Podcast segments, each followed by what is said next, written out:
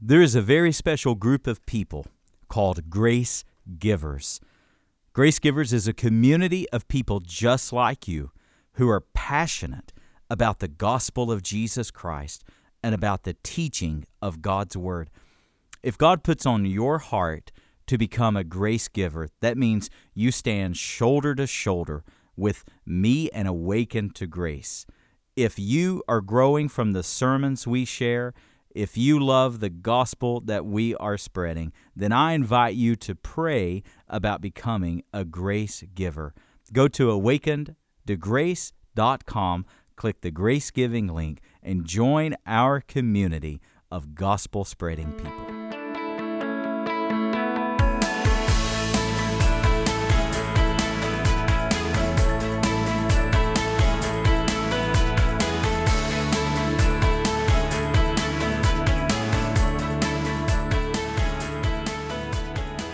Today we're in part two of our sermon on spiritual gifts. Welcome to Awaken to Grace. I'm Chad Roberts, and we are studying, we are on a journey of studying the spiritual gifts. And today is part two of the first week of spiritual gifts. We're in 1 Corinthians chapter 12. We're only studying verses 1, 2, and 3 for this session, and then we're going to continue on throughout the chapter. But today we're going to see how important the lordship of Jesus is in our lives. We're going to talk about how important it is that we are spiritual people because what we're talking about are spiritual gifts.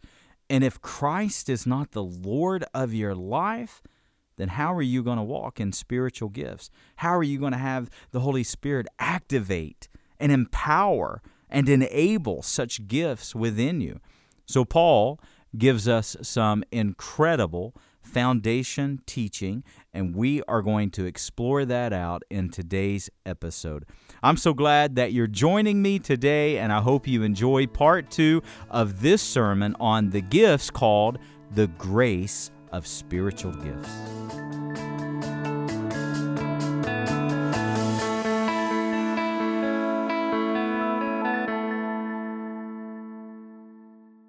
I was talking to him this week about the giftings and he told me a wonderful illustration of, of how to view the gifts and how they're all used in different functions. He, he told me, he said, Chad, picture someone uh, serving a platter of food and they trip and they spill that platter of food. He said, Well, you would then see many giftings take, you know, they would jump into the action. He said, he said, number one, you would see the gift of helps. And what would the person who has the gift of helps, how would they respond to somebody spilling an entire platter of food? Would they start cleaning up, wouldn't they? They would start putting everything back and wiping down and serving and cleaning up. He said, What would the person with the gift of mercy do? The gift of mercy would be patting the, the person on the back, saying, Listen, that happens to all of us. We've all spilt things, right? Don't you worry about it. You get right back up there. It's fine. Whereas the person with the gift of, of uh, uh, you know, prophecy would probably say, I saw that coming. Maybe, I don't know. And then, you know, you had the person with the gift of teaching, they would be the one saying, Come here, let me show you something. We're going to try this again, but this time we're going to do it this way and we're going to do it better. you see, there's so many needs around us. And that's why there are so many different gifts. People respond in different ways because they're filled with different giftings. Now, we can be uninformed in our gift.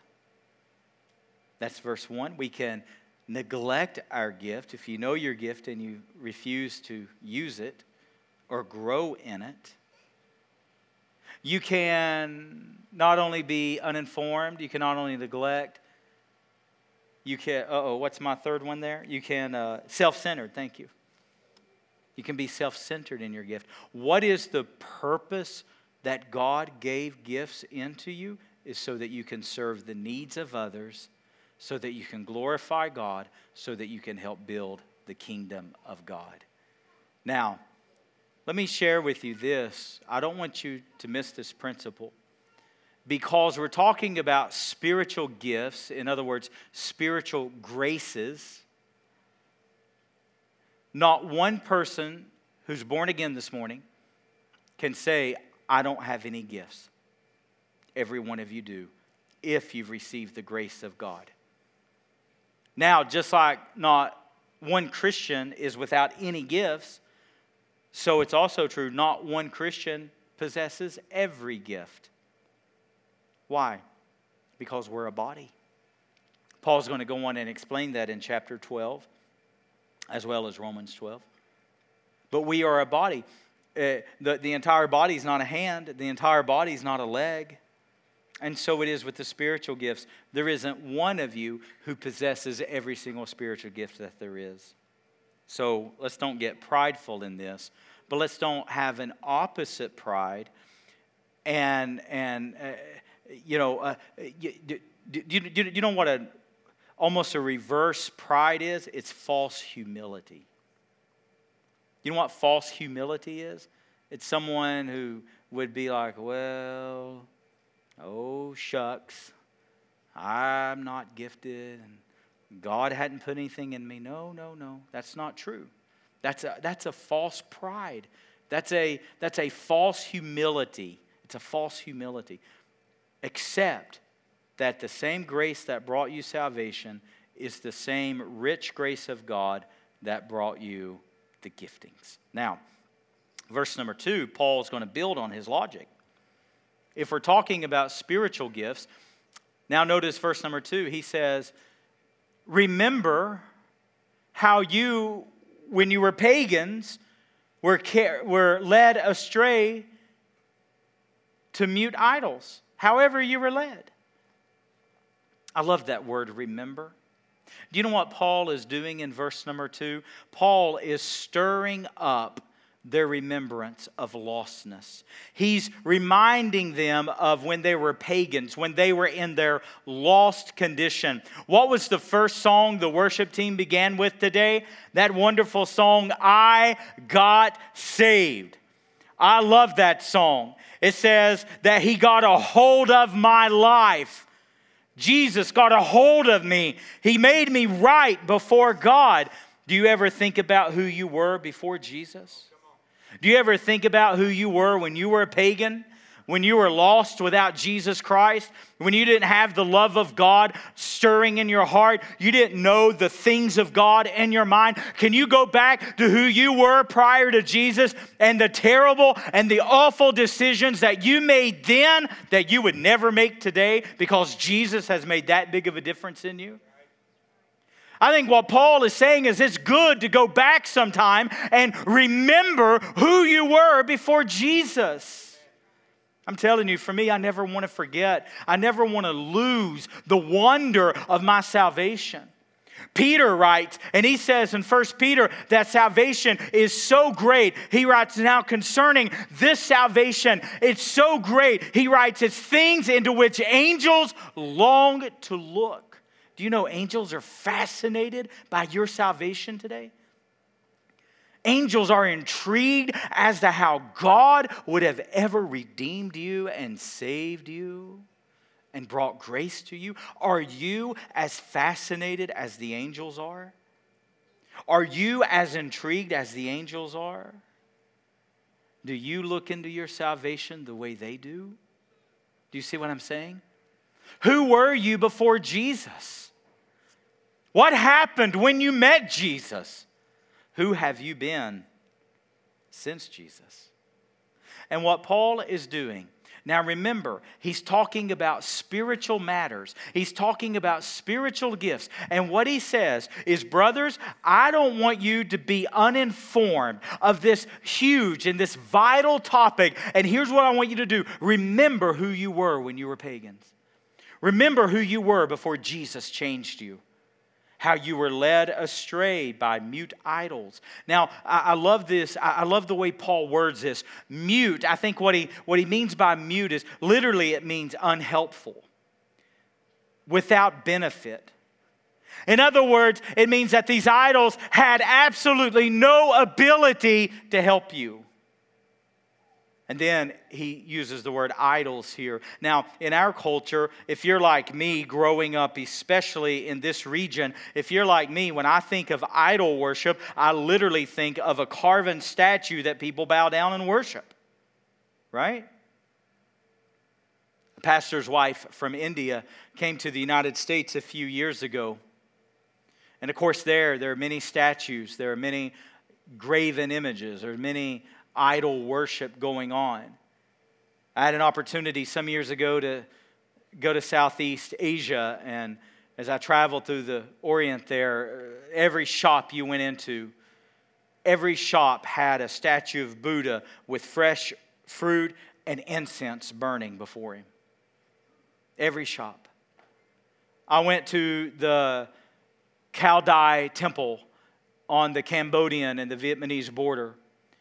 And in this temple, they had the largest statue I'd ever seen, probably, you could probably Google it, I, I, it probably was 40, 50 feet tall. And in this Cao Dai temple, I'm talking not 15 people or 25 people or even 50 people. I'm talking hundreds of people, hundreds of Vietnamese were bowing down, worshiping this great, large image and it broke my heart. But you know what this pastor's wife from India said? She came to America and she said, There are far more idols in America than there are in India. Why would she say that? Because you know what the real definition of an idol is? Well, let's just break this down. An idol is a fake and a pretend God. Okay? Let's break it down a step further. An idol is anything in your life that you put in the place of God. Your job security, your retirement, your children, your spouse,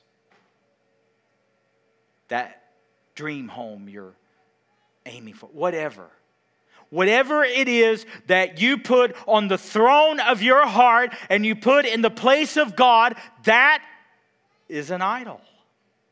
And you may not bow down to it, but let me tell you, my friend, if you give all your energy to it, and you give all your financial resources to it, and your happiness hinges upon it, and your joy is all wrapped up in it, guess what you have, my friend? you have an idol. And Paul is going to get this junk out of the way. So, what is an idol? It's a fake, it's a pretend God. It's something that you put in the place of God, it's something that your happiness hinges on. But let's take it one step further. An idol is anything in our life that says, Come to me and I will give you rest. Only Jesus can say that. Only Jesus can fulfill that. And if there is anything in your life that you try to find rest or joy or satisfaction in other than Jesus, my friend, it's an idol.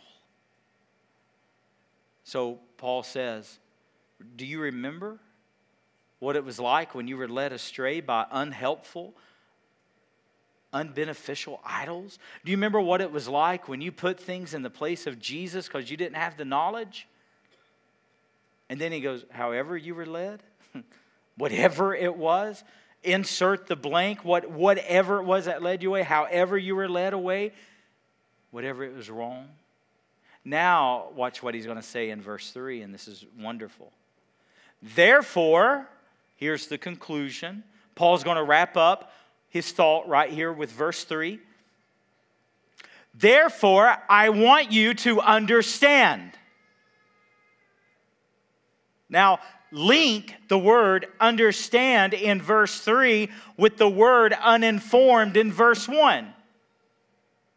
Do you see how Paul's just going to thread this through for us? He's going to thread the needle here. He's going to say, I want you what you don't understand in verse 1, what you're uninformed in in verse 1, what you're agnostic to, what you're ignorant in in verse number 1. Now I want you to understand in verse number 3. Do you see where Paul's going?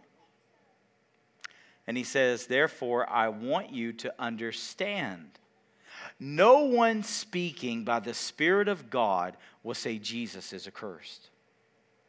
And no one can say Jesus is Lord except by the Holy Spirit. Now, where's Paul going here? I thought we're talking about gifts. Oh, we are. But don't miss this. If verse number one is about the grace of God in the spiritual gifts, and if verse number two is about our salvation and that we're no longer pagans, we're no longer unbelievers, we're no longer follow fake and pretend and mute idols. Then verse number three is about the lordship of Jesus Christ in each of our lives. And this is the argument that I believe Paul is making. I think what Paul is saying is don't be ignorant, don't be uninformed about spiritual giftings. But here's the thing if Jesus is not Lord in your life, then how will you ever activate spiritual gifts? How will you ever live a spiritual life if you're still pursuing idols? How will you be a spiritual man, a spiritual woman, a spiritual student if you are pursuing the idols of life and Jesus is not Lord over you? Does that make sense to you? So, before we can get to the wonderful gifts, we got to get this foundation first that my life solely belongs to Jesus and I don't pursue any other idol. I don't go to any other thing to try to find rest for my soul. I don't try to put any fake or pretend God on the throne of my heart. Jesus and Jesus alone is there. So, what does it mean? What does he mean? No one can speak who's of the Spirit of God, no one can speak that Jesus is accursed. What's he saying? I think the essence of what he's saying is no one, if you have the Spirit of God truly inside you, you're not going to oppose the Lordship of Jesus. Since I've been a pastor now for many years, I've had a handful of conversations with people that just, it just stunned me. I've had a handful of people literally tell me, I have no problem with God my problem is with Jesus Christ. Then, according to this verse, they do not have the Spirit of God in them. Because no one speaking of the Spirit is going to say Jesus is accursed. In other words, no one is going to oppose the Lordship of Jesus. But vice versa, no one in likewise is not going to say Jesus is Lord except he speak by the Holy Spirit. Do you see the difference? The phrase Jesus is Lord is the oldest and most beautiful anthem of the church of Jesus Christ. Jesus is Lord. So I want to ask you today is Jesus Lord over every area of your life? Is Jesus Lord over your marriage? Is Jesus Lord over your singleness? Is Jesus Lord in your parenting? Is Jesus Lord in your financial dealings? Is Jesus Lord in your employment? Is Jesus Lord over your decisions? Is Jesus Lord over your affections and the matters of the heart? Is Jesus Lord over all of you? Because, friends, before you can begin walking in the empowerment of the enabled gifts of the Holy Spirit, Jesus must be Lord. Because the giftings is not your abilities, they are not your natural talents, they are not your interests or your hobbies. They are not things that you have a knack for. Spiritual gifts are solely designed and solely deposited by the Holy Spirit Himself, but only to people who Jesus is Lord. Are you in that group? Have you made Jesus Lord over your life? If not, you need to do that today. You need to say, God, I come to you, a pagan, an unbeliever, someone undone without Jesus. I've made awful decisions in life. There are terrible sins in my past. But Jesus, I come to you because I don't want any idols in my life. You, Jesus, are the one who says, Come to me, and I will give you rest. So, Jesus, I come to you today, all of me, all my mistakes, all of my failures, all of my wrongs, all of my sins, and I make you Lord of my life. And you know what will happen? the Holy Spirit will save you. You'll become born again. And He'll put within you precious and wonderful and various and diverse gifts so that your life will be used to the glory of God. But first, Jesus must be Lord. There must be no idols in your life. Let's bow our heads today. Those of you watching online or listening online, you pray with me as well, please.